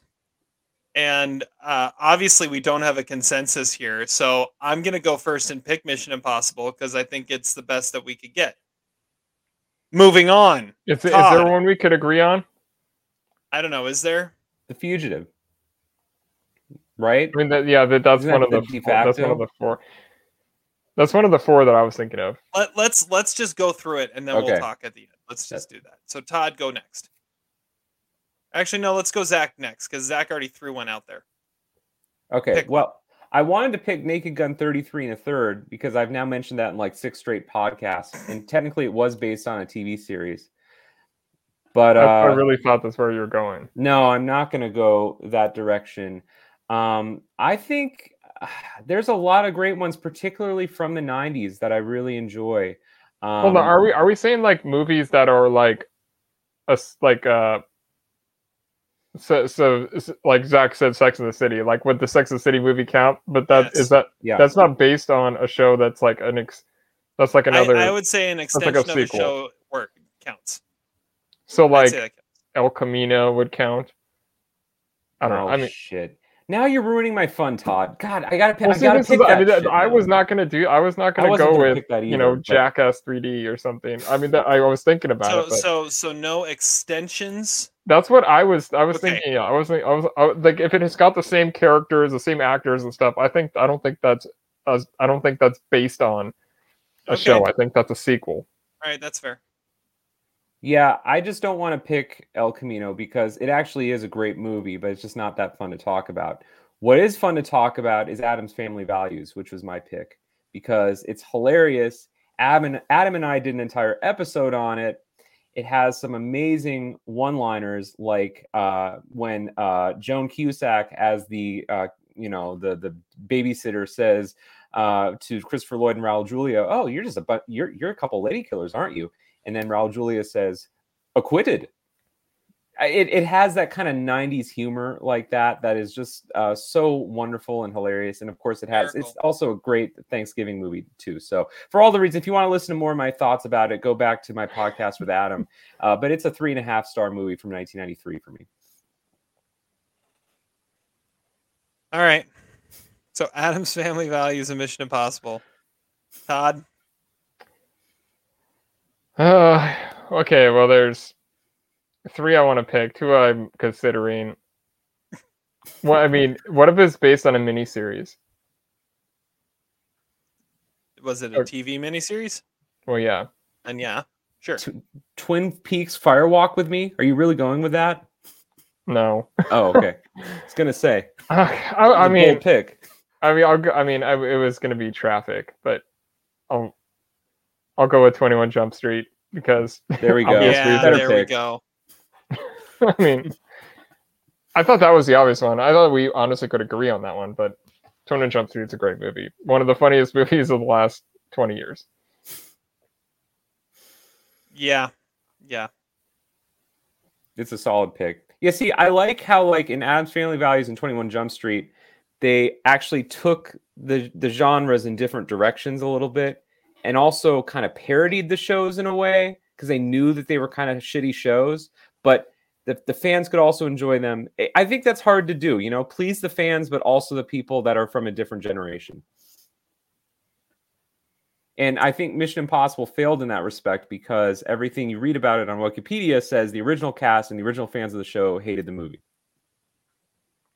People did. People don't like Brian De Palma. That's the problem. That says- probably is more of an issue than anything else. Yeah, they say that they don't like what they did with uh, the uh, the Jon Voight character, which I think is understandable. And All that would right, be like so- making Uncle Fester the villain in Addams Family Values. Who wants So- that? That's so not we'll- that's not cool. What are we what are we agreeing on here? The Fugitive. Yeah, I mean, I'm totally fine with the fugitive. I, Yeah. That was one of the four I wrote down. What were the other ones you wrote down? SWAT, traffic, 21 Yeah. Jump Street. I like Starsky and Hutch. I wrote that down. I also wrote down Beavis and Butthead Do America and Monty Python The Holy Grail, but I wasn't going to choose those because they are the same cast. What about Mulholland Drive? I was wondering if one of you guys would bring that up, even though it wasn't You- really a TV series. That if it's an extension of the pilot of a show, I don't know. That's iffy, although I do like the thought. My my indulgent selections, like Todd picking SWAT, would be Land of the Lost with uh, Will Ferrell, Oh, that's a and terrible movie. it was such a great movie.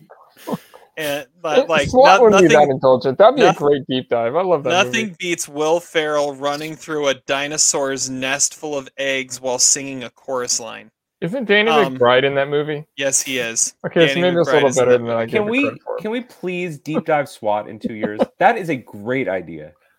I was a big fan of SWAT. That's that's like Are we just I'm- gonna, we should I'm- just like deep dive all of those like early 2000s Colin Farrell movies. now I thought all Miami the early 2000s kinda sucked. cop movies like Nas- SWAT. like Showtime and National Security. The Recruit. We know your thoughts Phone booth. Todd. The other one I was gonna say was the A Team. I love the A Team. Oh, I thought that sucked. That was a I really thought that's where Terry was going to go, but I, I honestly didn't know what we were going to say about Mission Impossible. I didn't know that Zach wasn't going to like it. Yeah, yeah, yeah. No, I I love the A Team. That that movie was great. Yeah, it not so much. I like right. both Brady Bunch movies, though. You guys don't. I don't think you've seen either of them, but Well, they're both fantastic. let's get into our second recasting of the of the episode now after after that beautiful mind Yeah. fiasco. Uh, so recasting this, if it were to come out today, again, kind of weird because they're still making them with the current cast, even though only two survived. It's honestly unbelievable how many times we've done this where, where that was an issue. No. All right, so let's start with Ethan Hunt. Who would be the new Ethan Hunt? Todd. Who, who replaces Tom Cruise? I have Nicholas Hoult.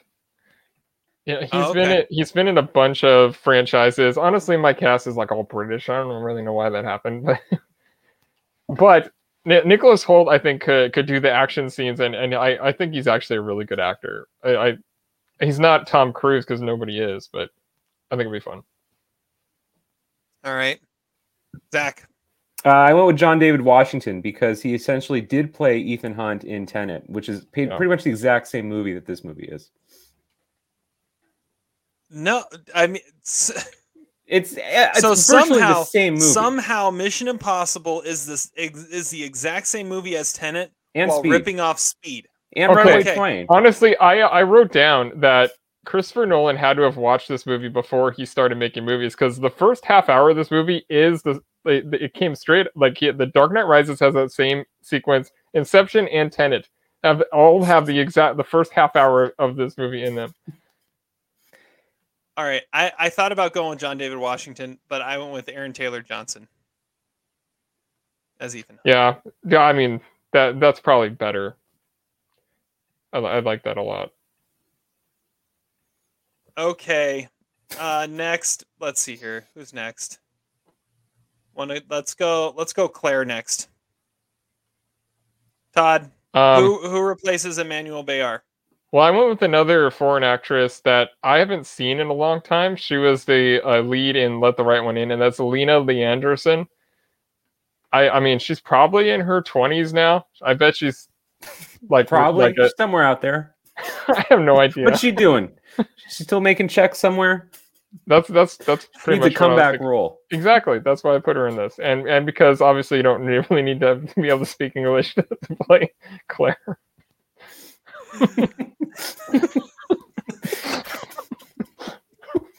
It's a great, it's a great description of that character.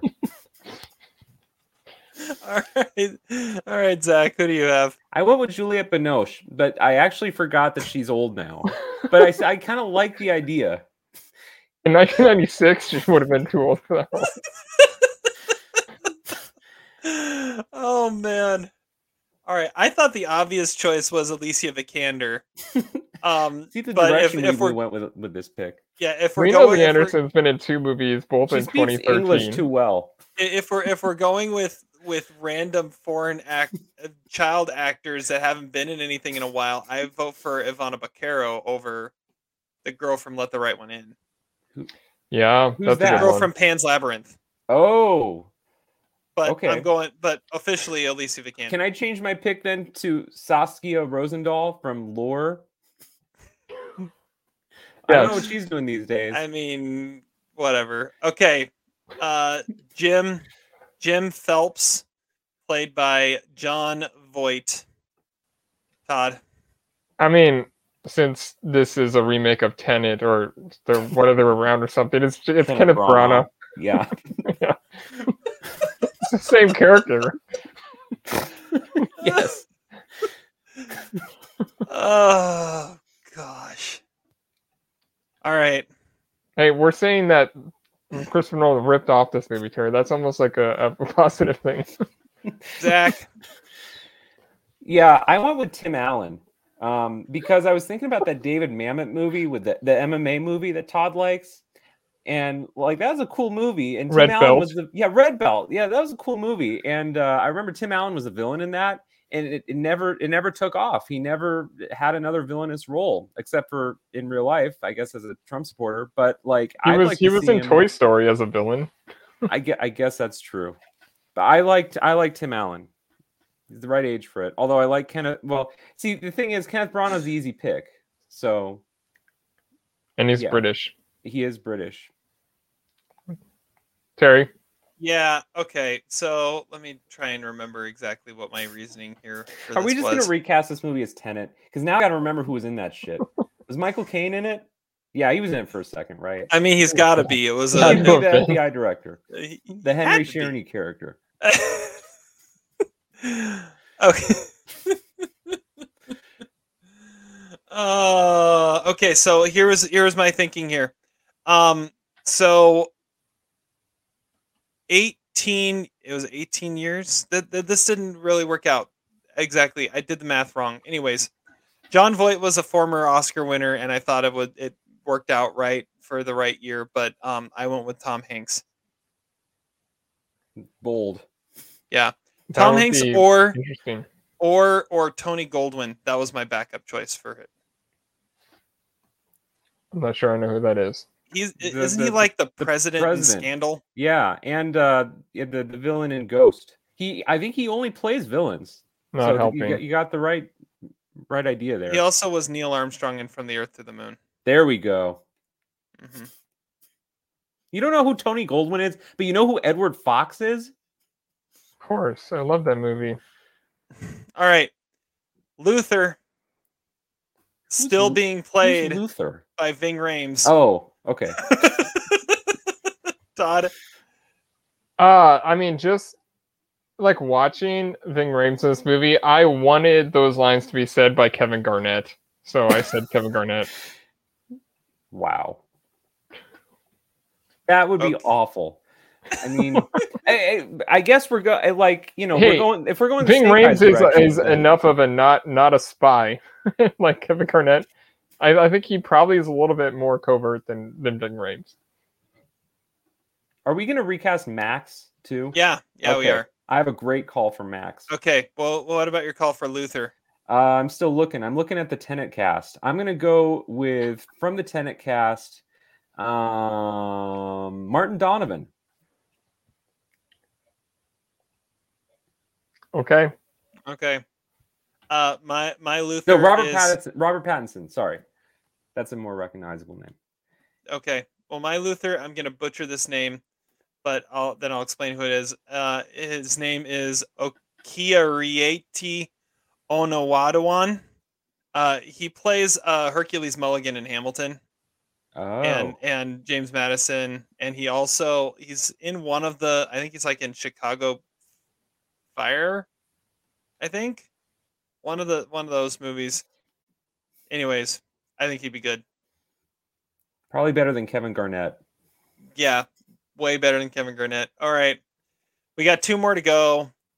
Max, played by Vanessa Redgrave. Todd, I mean, there's. I mean, it was Emma Thompson, and it still is, right? oh, just- that's a good call. Yeah. I really, I, I couldn't even think of anything else. It was like, yeah, this is the role Emma Thompson would be playing. I feel like she has before. Yeah, yeah, that's a good. That's gonna be better than what I got. Zach, I went with Dimple Kap- Kapadia, who is the Indian woman in Tenet, who explains the. Who I she shows up to explain things. I went with Jodie Foster. Mm. It feels right. like her inside man role. Yeah, or yeah. yeah, yeah. I like it. All right, the last one we have, we, we decided to recast one of the uh, one of the dearly departed from the first half hour of the movie, and that's Sarah, played by Kristin Scott, Kristin Scott Thomas. Todd. Well, it's got to be British, so it's going to be Claire Foy. no, that's not bad. That's not bad. I like mine better. Zach, I'm going Elizabeth Debra- Debicki. Yeah, I'm I mean that's actually not bad. I'm going Carey Mulligan. It feels like it fits. I love Carey Yeah. Mulligan. I do too. Do you guys watch? Did you watch the Oscars clip when Frances McDormand won? I feel like there's a conspiracy theory out there that the reason Carey Mulligan didn't win was she was seated way in the back and she didn't have good lighting. You got the you got Frances McDormand. You got a full you know key lighting on her face. You can't win an Oscar poorly lit. Yes, yes. Let's make sure that we have a a purely lit best actress winner. But let's also put best actor as the last category of the night so that we can give a tribute to oh wait, the wrong guy won and he's not available to give a speech, so Joaquin Phoenix is left sitting there like an idiot. Yes, that's that's exactly what happened. Who would Nicolas Cage play? I mean, he should have played a lot of roles in this, but I mean, he could have been Ethan Hunt in back of the day, or any of the supporting guys, like the. I- I said Kittredge. Yeah, that that makes a lot of sense. really? If it, if it were today, he could have played. He could have played the Jon Voight role. That makes sense. I, I think he he could have played basically any of the supporting roles at, at some point in his career. Not uh not Claire. Okay. And the reason is because his English is too good. Exactly. Uh, highest war performance, Zach. Highest war performance. Uh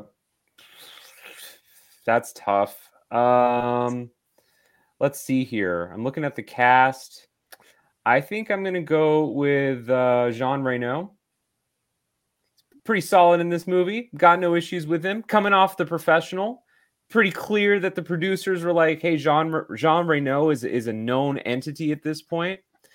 And um, I don't know. I mean, is it his second best role or is Margaret his second best role? I don't know. I can't think of a lot of other Jean Reno movies, but Ronin. he, he definitely was in this movie. So I give him props. Definitely was. And he operated the helicopter, right? Yeah, he did. I I I had never put together truly that Ethan Hunt is going to battle with with Leone and um, Marcellus Wallace before. That I mean, that's just brilliant. Um, yeah, I had two written down. One was Jean Reno, and the other other's Tom Cruise. I mean, if for no other no other reason than this is he's like one of the most successful actors of our generation or several generations at this point, and this is the defining role of his career because he's still playing it for 25 years. Well, he's al- he was also playing Maverick. True, true, but he's done Maverick in. Well, if Maverick ever comes out, Top Gun Maverick ever comes out, it's now next Memorial Day, but uh, yeah, he's played this one six times. Can I Eight if the other two ever come out. Yeah, Can Yeah, I they're tell you working on some- 'em. Can I tell you something I told Terry Todd? The the amount of time between the first Top Gun movie and today is the same amount of time between Ben Hur and Apollo 13. I'm How, also how long is that? Like what? So 35, 36 years. 36. I'm also very intrigued by the knowledge that uh, Todd's favorite actress, Thomasin McKenzie, dropped out of Top Gun Maverick to be in Last Night in Soho. What was her role in? It had to be Tom Cruise's daughter, right? or a wife. No, she's she's she's a like 18 years old. She couldn't be anyone's wife. We we discussed this. She's like 23, right? Yeah, anyway, Yeah, I'm yeah. I'm I'm intrigued. Todd Sorry. highest war. yes, please. Um, I said Henry Czerny because I think he's great at that like really slimy, uh, buttoned up role, but also being really untrustworthy. And I mean, I- I, I saw that he's actually in the cast for the next couple movies, which is kind of cool because he has Oh wow, been, been gone for you know all the other ones. But I watched that that TV show Revenge, and he's in that and in this. He has this way of like sounding ruthless and cold just by like whispering his really like chilling lines, and he's really good at that. I think he's really good in this movie. Well, and the funny thing is, yeah, he's he's like cold and like evil and calculating, yet is the good guy. Yeah, I mean, Yeah. but you don't ever trust him. Right. You you you don't, even though he's the one you should be trusting. Because he yeah because he has that persona yeah i mean i, I think Yeah. he's I, and that, that's that's something that is, works really well in this movie That is, that is a good call. He is good in this movie. He was great in a Canadian TV series called The Boys of St. Vincent, where he played a child molesting priest. But like the problem I had with him is how is this role not played by Bruce Altman? That would have been great casting in 1996, yeah aka Dr. Klein from Matchstick Men. and that, that uh, was a role he was born to play. he's also I'm in his Glengarry Glen manager! Ross. Yeah and that too Rookie of the year. he's the guy who Oh. Shelley Levene goes to in Yeah, yeah, yeah, yeah, that- yeah. in Oh yeah, I will always think of Rookie of the Year when I think of him, though. I think of Matchstick Men, and Todd thinks of Glengarry Glen Ross. There we go. I also think of Matchstick Man. He's the the shrink. All right, uh, Zach, what's the worst performance? Uh, Well, I think it has to be Emmanuelle Béart because you can't understand her. Yes, I agree. I mean, it's not Uh. just it's not just the accent. She also doesn't speak up, so you really can't understand what she's saying.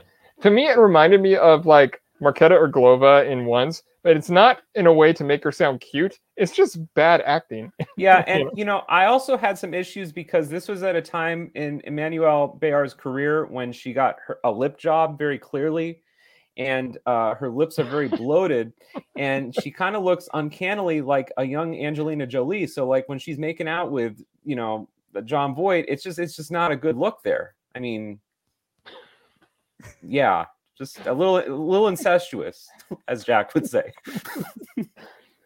This is fantastic analysis. Did, did you guys notice how Jon Voight, like, he looks really bad in this movie? He looks like He does look bad. I noticed. he looks like. Jon Voight now if he had a facelift The- you know, this and, a, is and, also a- and a bad tan job. it's I, also mean, I right don't think I've before, ever seen that before. This is a long time ago. it's right before Anaconda too, and he plays basically the same role in Anaconda, except with a bad accent. He should have been more villains. He should have been more ethnically ambiguous villains in the '90s. All I have to say is, if this is the type of episode we get when we take a week off, we need to take more weeks off. Or if we were recording late on Saturday night. okay. Uh, my worst performance is uh, Tom Cruise as a senator. It's really bad. You know, I was wondering about that. I didn't know it was Tom Cruise for a while. It had to be him. It had to always looked, be him. It's not on the, the credits for anything else, but he's not listed as playing that character, so it's obviously. But nobody's listed for playing that character. I mean, the only know, it was, what... it was like the only way they were going to get him to look exactly like him is by making him him. Do you know how many movies he's been old in? Like he was old in Minority Report. He got he took those pills to make him really old, and then he's been old in other movies too. I don't know. I have I mean, another Tropic Thunder, right? He's not old in collateral. He just has gray hair. hair. Yeah. Tropic Thunder, he's old. Like he, he's yeah. legitimately playing to some sixty something year old, right? Can I give you my take about Tom Cruise's hair? So like, why not? did you guys watch Drew Brees on Sunday Sunday Night Football? Yeah, yeah. So Tom Cruise's hair eerily resembles Drew Brees' hair in the sense that it's simultaneously could be long, it could be short, and it could be bald just like Tom Cruise in Mission Impossible one, two, and then Tropic Thunder. Not it's two. like the phases of two. Two. Drew he's Brees' got like hair. shoulder length, like flowing locks. Okay, yeah, that's probably more Aaron Rodgers' hair at this point. I mean, look at that. Look at that DVD case above Todd's head. Yeah, it's Aaron Rodgers' hair. That's a good call. Yeah, good. Yeah, that is good. Mm-hmm. Todd, who's the worst performance? I mean, it, I wrote down Emmanuelle Béart. I mean, it, it has to be. Uh, I mean, Terry, you got to at least agree with that. Yeah, yeah. At, at the same time, she she like serves her purpose very well, though. Like, like I, I don't mind her cast in that role. Does she though? I mean that that part of the movie is so underdeveloped too. Like they want us to believe there's a love triangle, but then not really. And then they're kind of like passionate, but not really. It's like the movie can't commit to, to one thing or another. So I don't know. Yep. That that that was one of many weak weak strands of the storyline. Apparently, right. George Lucas was the one that suggested a love triangle, according to Wikipedia, which is super random. Maybe I read that wrong. Go back and look at that again. Uh, all right. Uh, Amazing Larry, Big Tim High Roller, minor character of the film. Uh, I am going to go with uh, where is he? Where is he? Jack played by Emilio Estevez. I I mean he he's always been like one of my favorites, and then he's the first to die, and it and it always like man that's just like a huge bummer, man, because he was really fun. Why did he have to die? In unreliable and always late. I love that you know that. That's impressive. I also that that was also my choice. Like I, I think it's fun to see him in the, in that era having fun with the role because that's a role that Charlie Sheen could have never played, you know. But I mean, I yeah, I wanted more of him. I wanted more of the rest of that team. But what I think is weird, and maybe it's a flaw, or maybe it's just a really pimp move, is that when he gets impaled by that rod, he opens his mouth as he's heading toward it. yeah, like, that makes no sense. Like normally you would duck or try to avoid get you know getting or do what stabbed by does, jump in the elevator, rod, but shoot through the elevator and jump through it. yeah, you can do that too.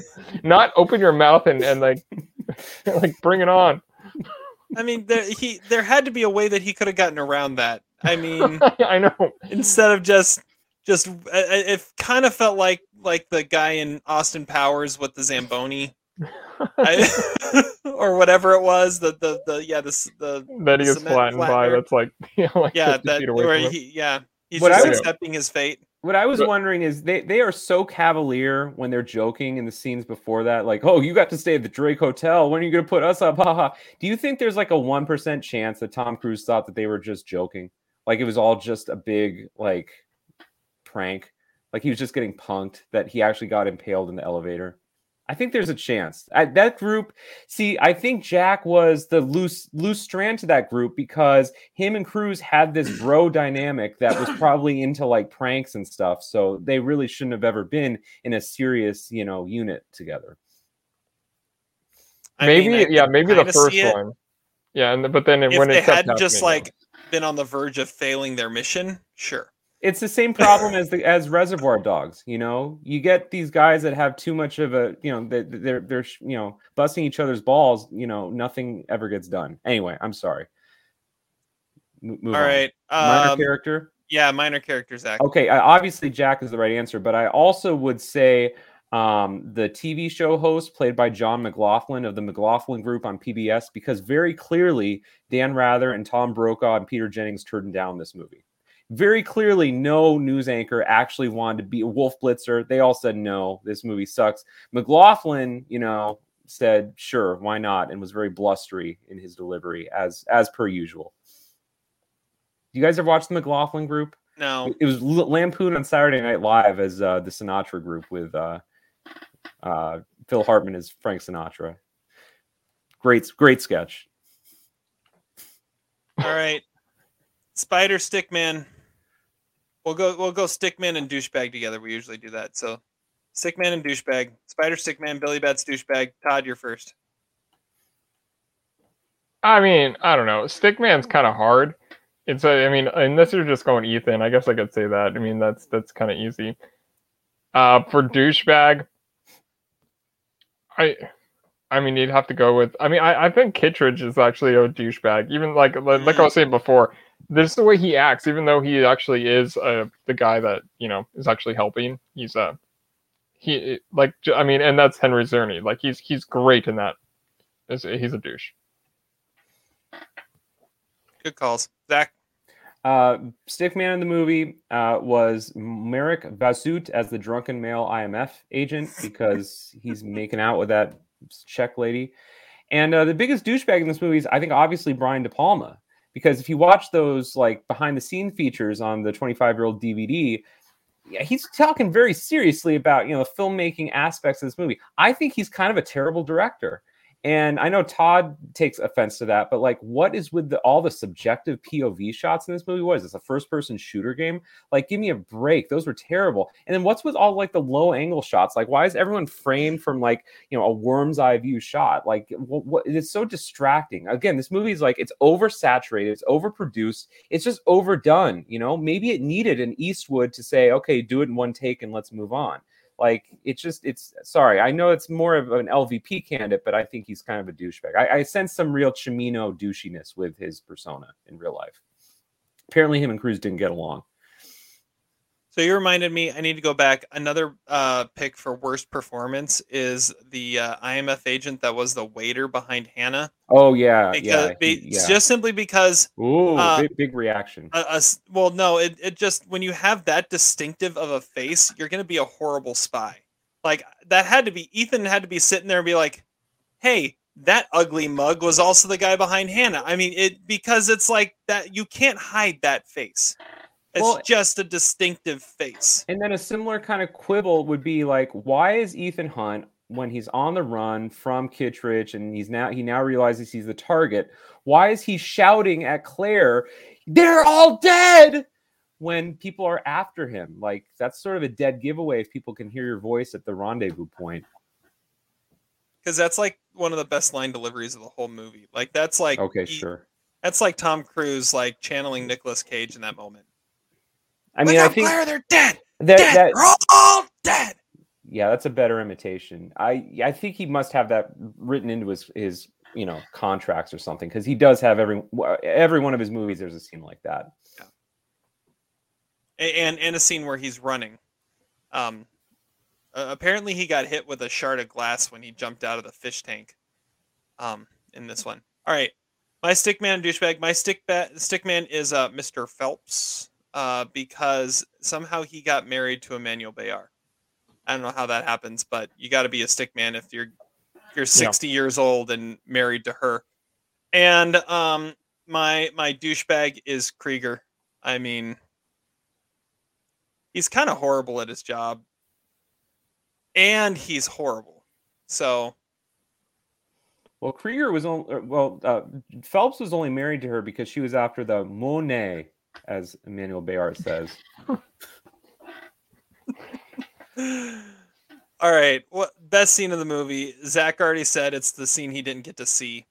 Um, I'll I'll go next, I guess. So I I, I have a couple I want to mention. One of them is the uh, is the scene like after that when they're back at the safe house and and the the whole floppy disk scene where Krieger's like I've got the disc and he and Ethan starts pulling like the sleight of hand stuff. It's like, do you have the right one or don't you? And Yeah, he was going full Daniel Caffey in that scene. yeah, he totally was. He totally was. That's a great call. But yeah, that that was, and and it ends with with him showing Luther that he trusts Luther. So uh, I like that scene. And then I'm gonna go with the first scene, like when they're all sitting down, hearing about their mission. Um, it is one of the best scenes, yet also one of the worst written and acted scenes. Um, because one, it's just cool to see that whole team together and the camaraderie they have and and like you get to see rarely do you see Tom Cruise like in a movie where he looks around a table and there's a bunch of like equals to him like him and Emilio Estevez are the same age right Kristin Scott Thomas is, an amazing actress and then you got and and he's just like one of the guys and totally feels it and that doesn't happen with Tom Cruise ever in a movie. At the same time, it's kind of horrible because the, the the lines they give are just lame at times, and and it doesn't. It kind of feels a little contrived. At the same time, I wanted to see more of it. So Yeah, I, I like that scene too, and uh, I, I was thinking that same thing too. It's like where Tom Cruise is not, he's not the main character in that scene. Like I, I think Leo's the only other guy that you could is never is not the, he's never not the focus of every scene in the movies that he makes. mhm. Yeah. good call. Uh, my favorite scene, I mean, uh, Z- Zach Show's a great one. I mean, but I, the, what I love is the scene before that when they're explaining how they're going to do it. Because I, I think that that's even cooler because you get to see the how how exactly impossible is going to be and how and how we still have to do it this way and that you get to see how it's going to work. Seeing how it actually worked is pretty cool. It, it definitely inspired like a similar scene in Charlie's Angels, but uh, I really like the scene that shows how it's going to happen. That's yeah. a good call. I actually thought about Charlie's Angels in this movie too because I- feel like Charlie's Angels had the same CGI as in this movie, like really bad, poorly done late '90s green screen. I was also going to say, Terry, uh, uh, you forgot to mention that one of the things that makes Jim Phelps also a douche is that he smokes on an airplane. That's true. He does smoke on an airplane to hide the fact that his tape just self-destructed. But okay, yes, he does smoke on an airplane. All right. I mean, I, I don't think we need to answer the question on if there were a sequel, but I was thinking like if there were a spin-off of this movie, what would you want to see? And honestly, what I would want to see is I would I would want to see like an immediate prequel so I could actually see that team I was thinking that. too. pull off a mission together. Yeah, I mean that was my biggest flaw. This is my biggest flaw with the movie is they look like an awesome team.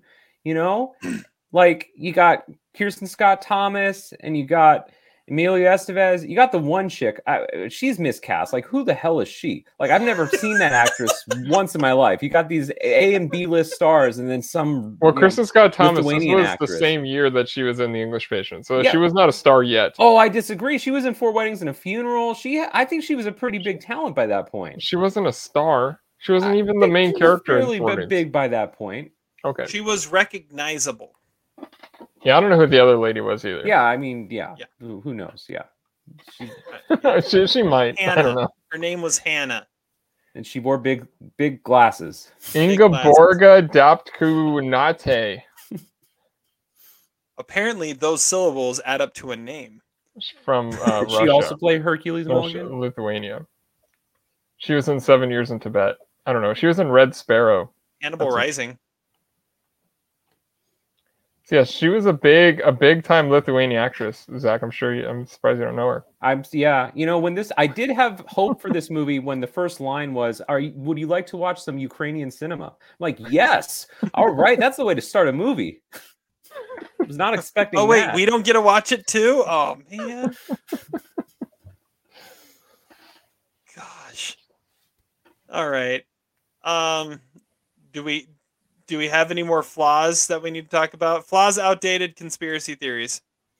Well, I think we just need to talk about the use of email in this movie. Yeah, movie. yeah, yeah. and how like the internet works, which this movie has no understanding of whatsoever. Like apparently Tom Cruise is able to write as as Job but also as Max to himself. I think. He- I don't think he. I think he's sending emails to himself. I'm not sure. It reminded me of that that episode of The Office when Jim is sending Dwight to emails from the future self. It just it, it was it was bad and uh yeah the just the the e- the email address. I mean Yeah, I, I you think don't have spaces in your. I don't yeah, have even space. I don't think it's possible. I the way I always took it is it was like a chat room.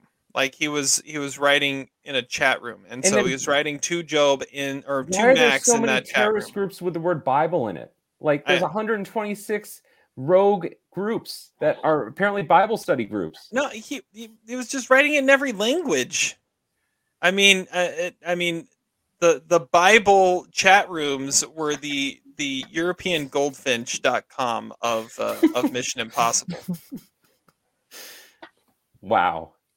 Right, Todd? Yeah, I guess.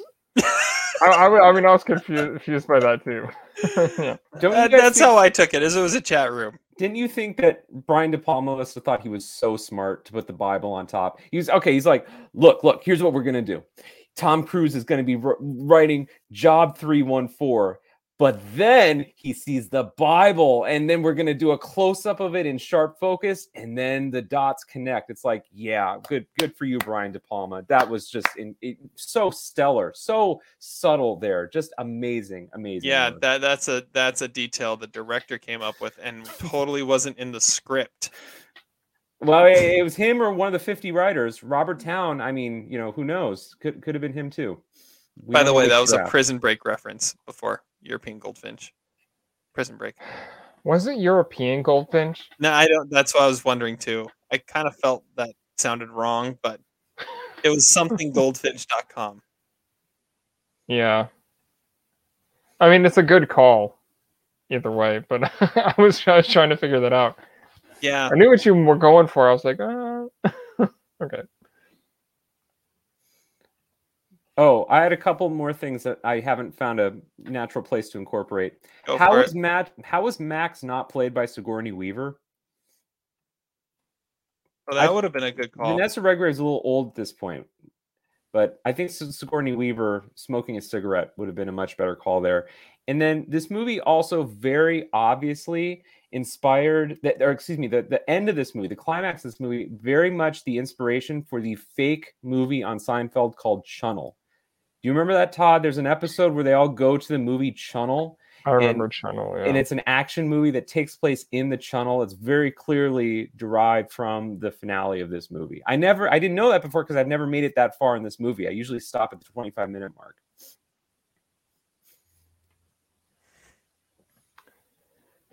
yeah. These are amazing. I got, no, I got nothing else. Ethan Hunt is a point man, but not a stick man. I was thinking EuropeanGoldfinch.net. European deal. Oh, okay. I, I I had it wrong. I mean, you just said the first part before, but you were right either way. Yeah, EuropeanGoldfinch.net. And here, the best part, the best part of that one was, it was a real website that you could go to at any time and see their correspondence that they used in the show. That was That the was a definitely like yeah mid two thousands thing that you do on the internet. Mhm, Was their mhm. correspondence more riveting than Job talking to Max? I mean, And then Ma- I love how Max was like, hey, "You weren't the real Job. Job doesn't joke around like that." Yeah, because there was so much joking in that email that he wrote. he he was quoting the scripture. He was playful. He all playful. That's Job right. is yeah, not Job is not playful. I don't know. I could see Jon Voight being a little playful with that bit with that big face, that big puffy face with the wrinkles, not looking so hot. He's got nothing. He's not got not a lot of, to live for. So why not be a little playful? Okay, well, my flaws. Uh, I I thought that Donloe, like, uh, that's the guy who they like. He's going into the vault and stuff that they're like Oh poisoning. yeah, stuff. yeah, yeah.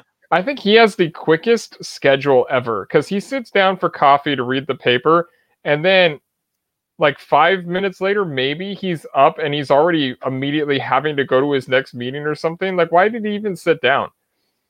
Like, I and it was it all was orchestrated and they they knew how quick his schedule was. But what? Like I don't understand what he even could have accomplished there just by sitting down for that like couple minutes.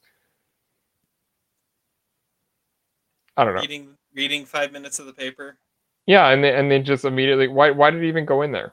Might as well just gone and sat somewhere early. I don't know. And the other thing is if you're all expert spies, like this is your job, how do you not know when somebody's wearing a mask? Like like and somebody isn't who they are? Like this is like a daily thing for these people. You see that in the other movies. like the audience can see it coming. How did they not see it coming? Like that is their damn job. I don't know, man. I didn't see it coming because I thought that trope was so stupid that the movie wouldn't stoop to that level of low. So Every I was, one of I them was even does that. surprised by that. Which one? like they do it multiple times. Uh, all right, I ha- I have a new um I have a new worst performance and a new favorite minor character. My new worst performance is the train engineer because that dude did not Oh yeah. fit at all. That was like the most like slapstick moment of That was like a the- Wes Anderson character or something. yeah. And and my new favorite minor character, one of the guys at the party at the beginning, was played by Dale Dye, who's just awesome. And I don't know who he- that is. Colonel Sink from Band of Brothers. And he's like Colonel the go-to like military expert and uh and consultant on every war movie. And Can he's we awesome. Can we start a segment where Terry mentions the actor in the movie that was also in Band of Brothers or From the Earth to the Moon or The Right Stuff As- or as Prison long- Break? Yeah, we'll do it right next to the uh the uh speeding naked gun uh references. Yeah. So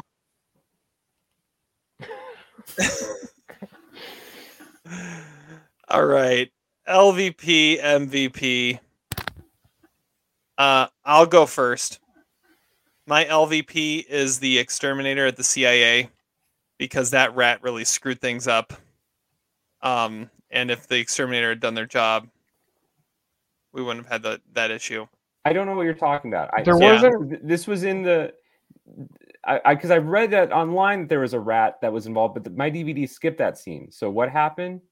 So so while they're in so while Krieger is is holding up uh Ethan as he's scaling down and and everything, he uh the, a rat comes up and he freaks out and he lets go of Ethan so he can kill the rat.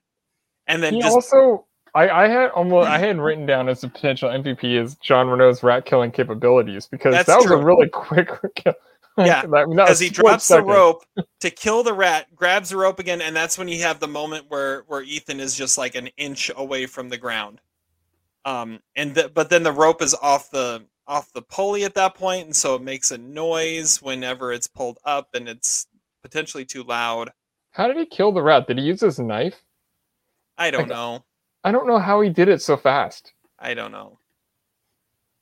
Uh, my MVP is the casting director for Mission Impossible Fallout for casting Vanessa Kirby as the daughter of Max because that was just genius.